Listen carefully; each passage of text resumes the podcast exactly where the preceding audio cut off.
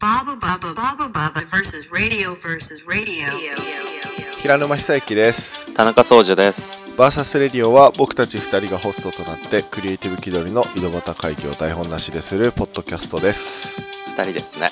ねゲストに続いたからね何週連続？ね2週連続続いたんでね、うん。2人だとまた日常ですね。完全なるはい。なんかありました？あのーお礼をね皆さんに申し上げたいとああ、そうですね。はいあのー60回の時に話したうん。グラモスさんのジンがねうんうん。なんと私たちの想像を超えましてうん。完売御礼ということですよね全部売れましたね。あこれあれかな？あるんだね。うん。どんどんどんどんって BGM 入れてああ、たいなですね。そうそうそうそうそうそう盛り上がってますけど。うんそうそうそう。すごいね。やっぱグラマスさんすごいなと思いましたよ。すごいね、なんか、うん。そう、展示で販売してもらったんだけど、うん。うん。飛ぶように売れるとはこのことだね。うんね本当にすごかった。あと EC でも。そうだね、オンラインショップも買ってくださってストアーズでうん立ち上げたんだけど、僕らそっちでも僕らがね作ってね、うんうんうん。そうそうそうそう。すごい。まあなんか価格帯とかもいろいろマッチしたのかもね。作品とのバランスとかね。ああ、そうね。そういうのがすごく良かったのかなって気はねこの間あのグラマスさん来た時に言ってたあの欲しいやつ作品あったんだけど売れちゃったでも G に入ってるからっていう その流まれさにそれだよね。結構あったみたいで、ううんよんね。なるほどね。いやすごく良かったと思う。あとはうん。ほら作品好きでも作品を買うって行為を一切しない方もいらっしゃるじゃない。その悪い意味じゃなくて、うんうん。そのアートを買うって習慣がない人にとっては、うんうんもしかしたらこのいいめちゃくちゃいいグッズの一つだったのかもしれないね。グッズの方が好きな人もいるからね。いるからね、うん。いやまあ嬉しいね、ちょっと嬉しい限りですよ。だから年あとあと2本。はい。年4回を掲げてるのでまあ春は初初頭というか終わっちゃったので前半の前半を4分の1を、うん。今4分の2だと思うんであと半年あるんで2本。うんうんうん。はい。作りますよ。またやりましょう。田中さん、はい。田中さんに頑張ってもらってあ僕は頑張ります。はい。引き続きよろしくお願いします。はい。じゃあ今週もよろしくお願いしまお願いすします。Baba Baba versus radio. 63回目ですけども。はい田中さんにぴったり僕にもぴったりなエピソードがあります。はい。あまあ僕はねほら、うん。あのサボる東京代表なんですよ。そんなことないでしょ。あまあまあ知る気で仕事やってますけどいやでしょ。うん。うんもともとはサボる東京代表の選手だったんです。まあえ？元,、元ね、元。ね。もう今元代表。選抜選抜されなくなっちゃったんですけど。はい。田中さんはもうあれでしょ。あの日本代表レベルだから。そうね現日本代表かな。現役のうんササボサボリストだから。そう。やることやってるんだけどやっぱここまではできないよねって。まあそんなことあるじゃないですか。サボるサボらないじゃなくても、でほらあのやらなきゃいけないことをうやむやにする天才っているじゃないですか。うんまあ俺もその一人なんですけどもともとは。うやむやっていうか忘れちゃうじゃん。うん仕事もあってとか忙しかったりして。そうね。でそういう時ってさそれって絶対に忘れらんなくてさうんうんうんうんすっげえリラックスしてる時に思い出したりしない？ああうんうんうん。わかるわかる。もう耳が痛いですよ。うんうんあるじゃん。うんいやああの時の気持ちを表したいなと思って。あなんかそういうのに言葉がないから。あまあなんかその表現の仕方がないしあの時の気持ちをなんかみんなに伝えたいなと思ったんですー気よ持ちを。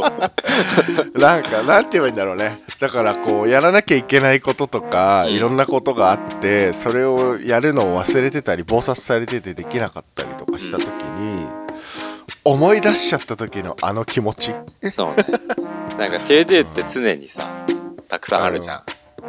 あるよね。でなんか目の前にいっぱいあってさその日中とか今週中とかなんかもうどんどん迫っていくものがあいや向かっていってるものが向かってるんですよね。いっぱいあるけどさそのなんかうん。その中でも ToDo なんだけどあの、なんかこう締め切りとかじゃなくて明確になってなくて。そうなんだよ。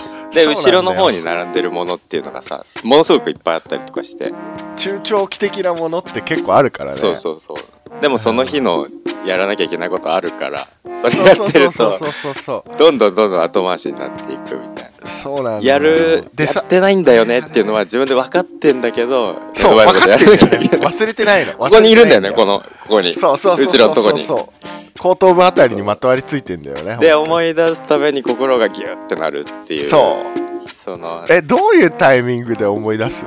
俺は to do あの書き出したりするんだけどあのあ本当？偉いね。ジャンル分けしてこれとこれとこれとこれにこれこのカテゴリーのやつはこれとこれとこれとみたいななるほどね、うん。なるほどね。それを一覧にするんだけど一覧にバーってしてその下にピーって線引いてパーテーションを分けてそのあの締め切りが決まってないやつを下に書いたりとか。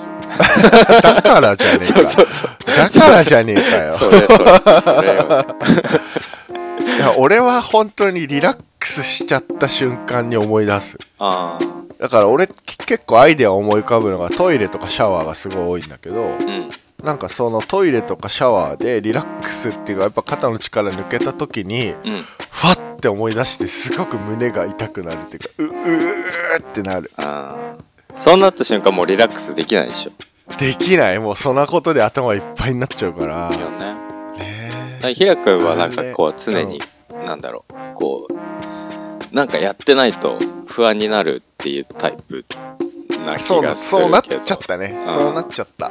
うん。ねそうなっちゃったなんかちょっと空いてしまうとあれ？これ今こうこんなこうなってていいの？みたいな。ななリラックスして今これやってていいの？みたいな。ただ少しだけな前よりは慣れたかな？前よりは。う前よりはね。ただなんかなんかちょっと危ない傾向だなと思うんだけどめちゃくちゃ詰め込んじゃってガーって忙しくなるとやっぱ1週間ぐらい何もできなくなるまあ5営業日ぐらい何もできなくなる。5営業日。5営業日。ん 営業日とかで動いてたね。営業日で動い一応5営業日は動けなくなるなっていうのをやっぱ去年ぐらいから痛感しててやらなきゃいけないことがあっても5営業日はシャットダウンするようになっちゃったというか本当に手つかなくなる。バタン。充電期間に入りますみたいな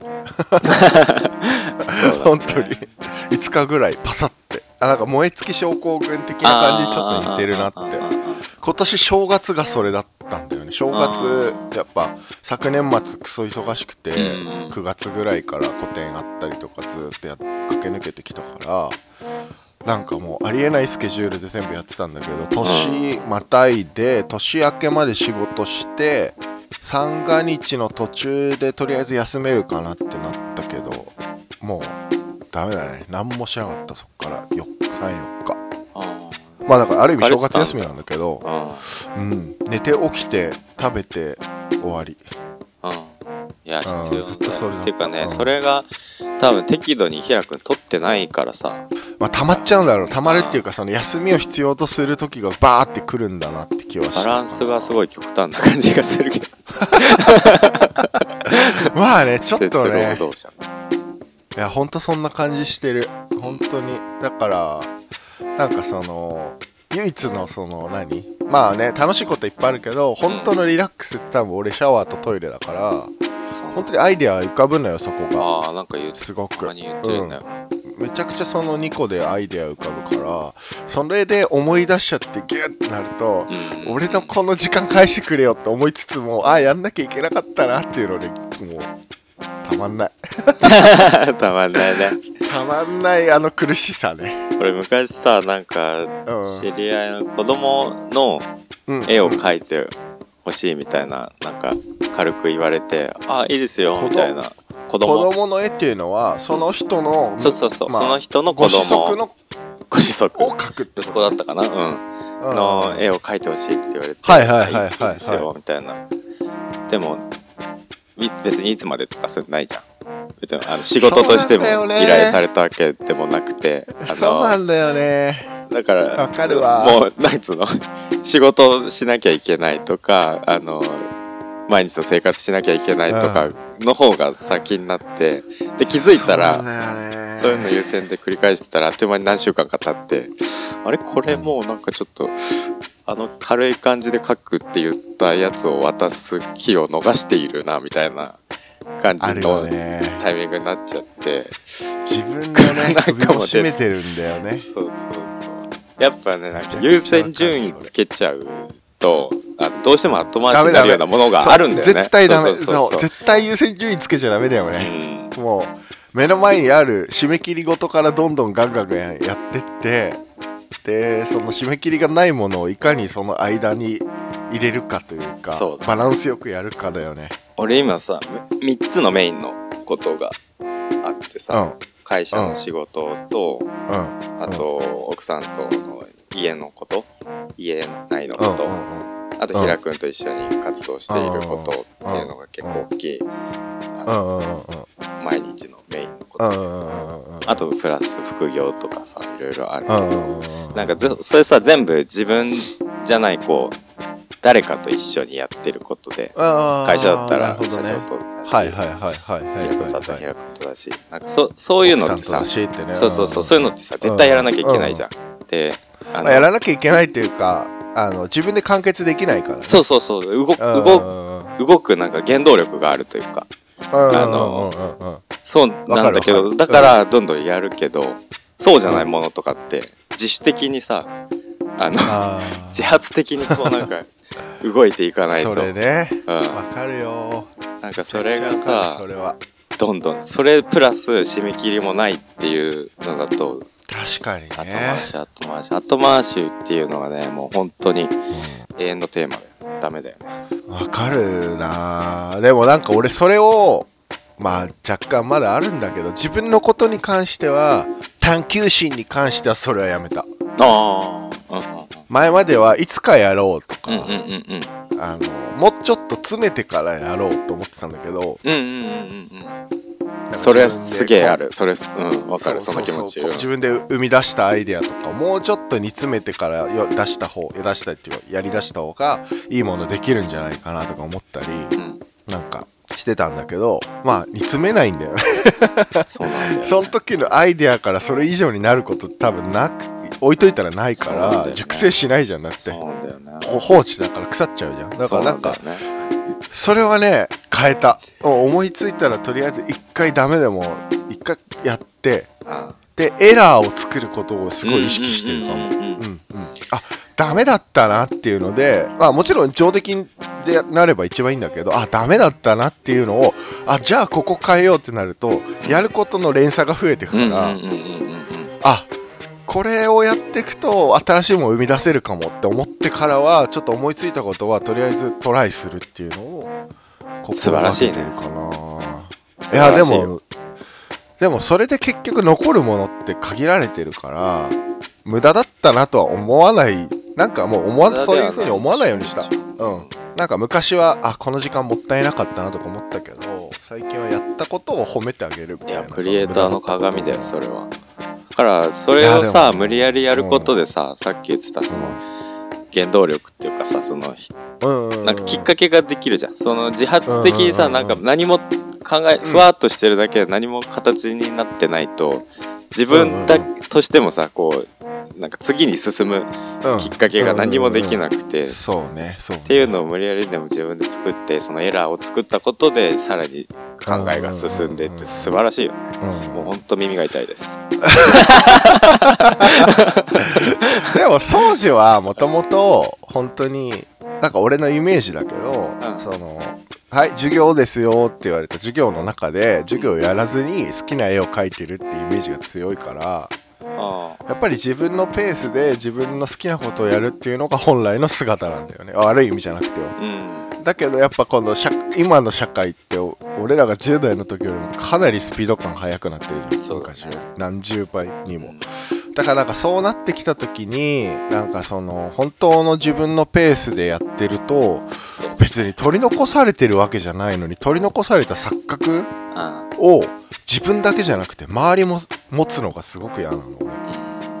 それにこの間気づいてなんか結局そのいろんなことのスピードがすごい速いからその自分のペースでやってる人のことの対外的な評価がなんかすごいなんかえそこだけで見るの？みたいな評価基準になっちゃってるじゃん。もうしょうがないんだけど。結局評価するのは他人だからね。そうそうそうそう。だからなんか時代の変化って残酷なんだなとすごく最近思ってるな。それはすごい感じた。昔俺課題でなんかするのっていうのがすごい嫌いでさ学校で嫌がってたよねなんかね。うん。なんかこうこれをこういうこういうテーマでとかこういう宿題でみたいなので作ってくださいとかっていうのがすごいうん嫌だなんだ、まあ、好きなもの作りたいみたいな感じだったんだけど、うんうんうん。今さ仕事ってもう課題だらけじゃん、課そうね。題だらけだしその人との関わりっていうのも課題だらけで、うん。その条件の中でなんかこう作っていかなきゃいけなかったりとかその条件をどんどんクリアしていかなきゃいけなかったりとか、だけどそうそれで支配されていくともうどんどんあの自由にっていうのがそっちがえ課題っていうのがうんメインになっちゃって自由にどう自由にしてってなった時にやり方わかんなくなってきてるみたいなところもある。わかるかもしれないそれはすごく。かそう。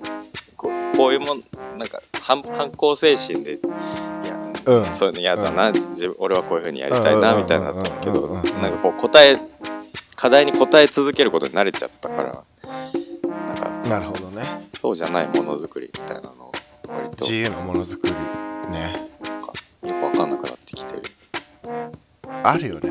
俺なんか2つすごい大人からもらった名言心に響いてる名言があって。うん。一つは16とか7の時に言われたんだけどなんか本当に好きなこと好きな仕事を仕事を好きなことにしてうん。やれてる人なんてうん。本当に一握りもいないってことをうん。大人から言われたことがあって、うん。例えば絵描きたい人でもうん。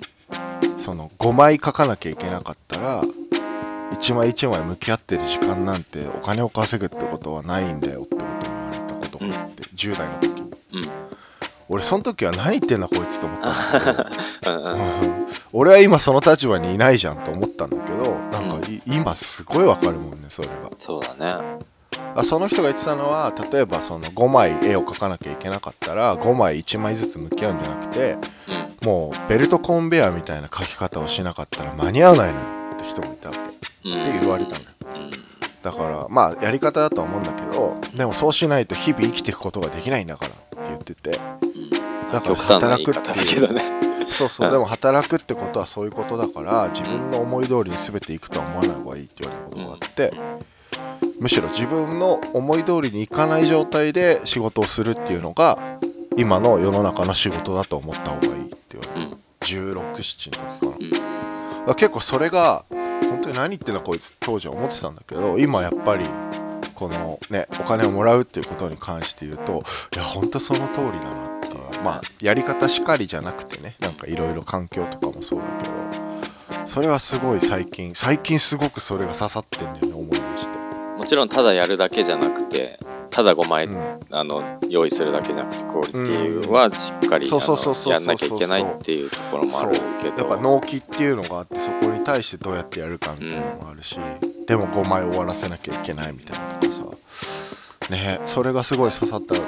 もう一つは前もなんかで話したかな。なんか真似を最初はしててもいいし好きなものは真似るべきだと、うん。でそれを真似てるうちに慣れてくるから自分が、うんうんで慣れたところで自分のエッセンスが入ってくるようになるとそう,、それはもうオマージュになると。マージュっていうかまあそういうもんだよね。そうそうそう。でオマージュになったらそこに自分のエッセンスがどんどん入ってくると自分のものになるっていうのがあってあそれはすごい救いの言葉だなって俺は思ったんだよね。やっぱやっぱさなんか表現ね宗樹も俺もそうだけど表現の世界に若干入るとさもうさあこれ誰かがやってるとかさ誰々っぽいとかも絶対まとわりつくじゃん。絵に関してはあれだけど俺はデザインはそれをやりたくなかったからうん。全然最初成長できなかったけど。ね。えう真似したくなくてさデザインああるよね。わかるわかる。経験もないくせに。うんうん。でもとりあえず真似てこういうそれっぽいものを作って、そうするとどういうこれがどういう風に作られてるものか分かってくるみたいな、ね。理由がねわかるんだよね。あとねすごい自分になるって分かるな、うん。すごいさこんなこと言ったら怒られちゃうかもだけどその発注側とかさクライアントさんがさクリエイティビティに100%理解がある人じゃないことのが多いじゃん、この世の中、そうだからそこに対して、やっぱり納得させる理由っていうのはやっぱりある程度筋が通ったものじゃないといけないから超オリジナリティがあるものっていうよりはやっぱりそういうクライアントワークとかだとある程度万人が分かるとかやっぱりその発注してくれた人が理解できるものっていうのも仕事の上では必要になってきたりするよね。しいなと思いつつも。ひらくんは結構さ絵描く上で結構その間を行ったり来たりしてる感じがするよね。あのだからやっぱりクライアントさんと話して決め自分のやり方決めてるかも。うんうんあの話してっていうか先にどういうかあのどういう感じでいきますかっていうよりもなんかどういうものを作りたいかって話を聞いて、あの完全お任せでっていう方もいればこういうもう本当にまあねあんまり良くはないかもだけどこういう感じの絵が欲しいですっていうリファレンスもらってやる時ももちろんあるし。なんかそこはすごく要望になんか掃除がほらデザインは解決なんだっけ問題解決だっていうじゃない。うん。うんあれと近くて多分そう要望要望にどう応えるかっていう感じかなと思ってて。でその読者さんとか買ってくれるお客さんとかがどういう人かなっていうのを考えながらやるっていう感じのスタンスは取ってるかな、うん。でもそのカウンターが作品作りかも。なるほどね。うん。俺の場合は。本当に。でもでもまあその中にはも作品作りも、うん、結まあね。構その人の、うん。なんだろうセグメントはね感覚にどう訴えるかみたいなのすごいよく考えてるなっていう感じは。そこはね、まあ、一応やってはいるけどね。ただまあなんかその感じはすごく、うん、あるかも。だからなんかその2つき言った2つはすごく最近また頭の中によく反芻してる。で特にその最初の5枚の話はすごくうんすごく響いてるかな。サボサボる話に戻る。飛躍したねだいぶね。ごめんごめん。サボる話に戻るとさ、うん。なんか、うまあ開くその俺はあのそのさっき言った3つのメインのことだったり、えっとうんうん。リリラックスする時間もあのんうんうんうん。しっかり作りたいと思ってて、うん。で、その中で、えっともう今日今日中にやんなきゃいけないっていうのはあの絶対続ける、あ続けるっていうかその時に間に合わすんだけど、うん。その間に合わすもう今日間に合わさなきゃいけないっていうのがさ毎日続いてるっていうのがさ、ひらくんの今の状態じゃん。あのそうね。本当にいやすごいなと思ってきついと思うんだよ。きついよでさその時のあのうんプレッシャー心にかかるプレッシャーっていうのもきついじゃん。だから俺太ってんだと思う多分本当にあーなんか手元にさめちゃくちゃお菓子があるもんやっぱり買っちゃっ あーストレスをねい一個一個ね。なるほど。この間家で初めて実験しちょっとちょっとだけあもう終わり見えてきたなと思ったタイミングがでっかい心の使えというかすごい大事の仕事がのうん入稿があったから、うとあの作品この間納品した作品が重なっちゃっててでもそれが本当にすごい今まででありえないぐらいのプレッシャーだったの。久々に緊張したから。でその時にや実践したのがいつも本当にこの手の半径内体から手が通る半径内に俺本当にずっと徹夜続きだったからラムネをよく買ってたの。糖をそのままダイレクトで取れるから。あそれがいいか悪いか分かんないけどなんか自己暗示でーうんうん。糖質、甘いもの取って頭クリアにしようみたいなのあるから。それをちょっと歩かないといけない家の中の距離に遠ざけたの。そしたらやっぱ食べなかったね。あそう。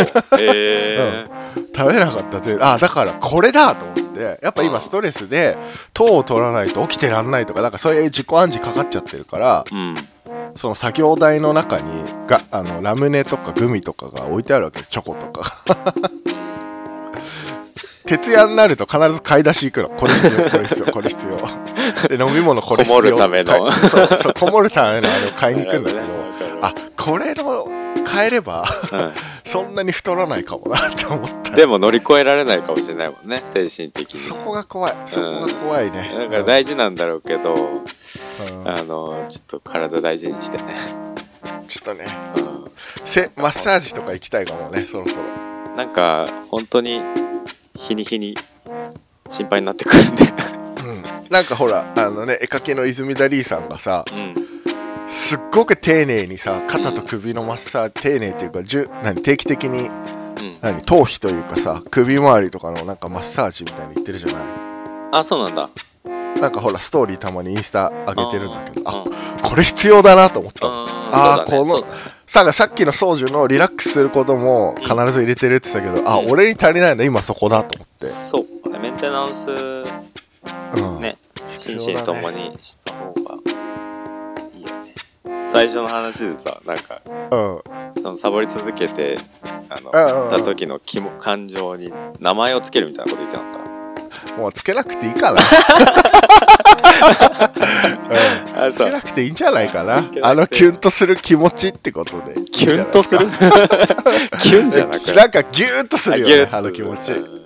なんかキュンとするしギューッとするし、うん。なんかよくわかんない辛いよねあれはねいやみんな知ってるよねっていう感じで、うんあのこのね気持ち共有できる人いたらうん。メッセージ欲しいですね。すね。私もあるよ僕もあるよなんていう。はい。あの ぜひ欲しいです、はい。このエピソードの概要欄に Google フォームのリンクが貼ってあるのでそこかはい。らお便り書いてください、お便り書いてください。待ってますエンディングのセリフを先に言いました。はい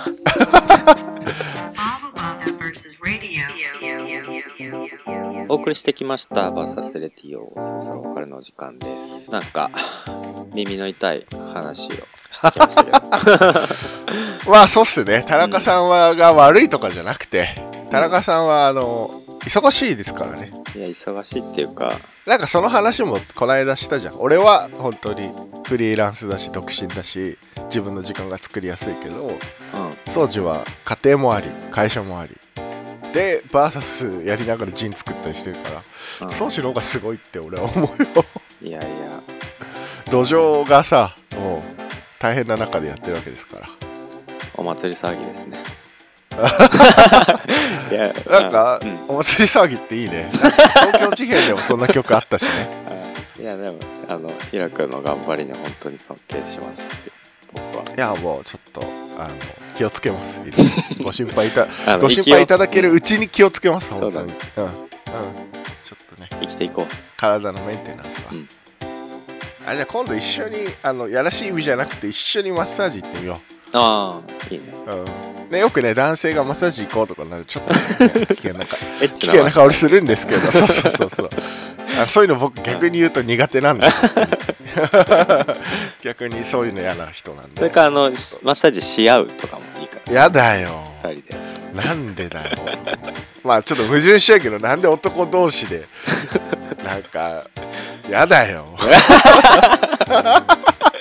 冗談ですはい。はいすいませんあのそれではお便りリクエストなどあればバーサスレディオのツイッターアカウントまでお願いいたします。カタカナで「アットマークバーサスレディオ」で検索で引っかかると思います。でインスタグラムも始めましたのでとりあえずそこはジンの情報とかねメインで,、で基本的には今公開してるんですけど、うん。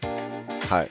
こう非公開アカウントにはなると思いますので VS 方レディオアンダーバー ORG です。はいはい。ORG でございますのでさっきも言いましたけどど、えー、とこのエピソードの概要欄に、えー Google フォームのリンクと Twitter のリンク貼ってありますので、お便りなど、はい。あのずっとお待ちしてますので また書いて送ってください。ずっと待ってます。ずっと待ってます。はい。待ってますよ。はい。そんなわけでお相手はえー、あの意外と美味しかった朝ごはんは あのレタストースト。レタスだけトースト。なんかねパンをあのちょっとガリガリめに焼いてオリーブオイルを全体かけてでレタスかけるの？かかけてた上にレタスをえっといっぱいちぎったやつ乗っけてマヨネーズブーってかけへてーもう一回ワンレイヤーレタスやってレタスたっぷりで食べる。へえ美味しそう。そうそオれだけでープンサンドだねじゃあね。そうそうそうそれだけで。おしゃれなことしてんな本当にいや。いやいやー丁寧な暮らしして丁るな寧な暮らし。いや レタスしかなかった時があって。そのなんかハムだとかなんだとかいろいろなくて。はいはいはいはい。そうチーズもないみたいなそうそう時ねそうそう。そうでこれうんなんか、うん、これだけで頑張れんじゃないかなって。オリーブオイルをね下に敷くところがねあのポイントパンの下に？そう。パン。に直接パン。あパンの塗るなパンに塗るバター塗るみたいな感覚そうそう感覚でオリーブオイルやってでその上にレタスとマヨネうーズ。ん。そうするとちょっと香りがあのいいので。うん。パサパサにもならないので。おすすめです。田中総中と。意外に美味しかった朝ごはんは、えー、っとね意外に美味しかった朝ごはん朝ごははん？うん朝ごはんあんま食べないんです食けどね。あのそれこそツイッターで昔見て実践してるんですけど、うん。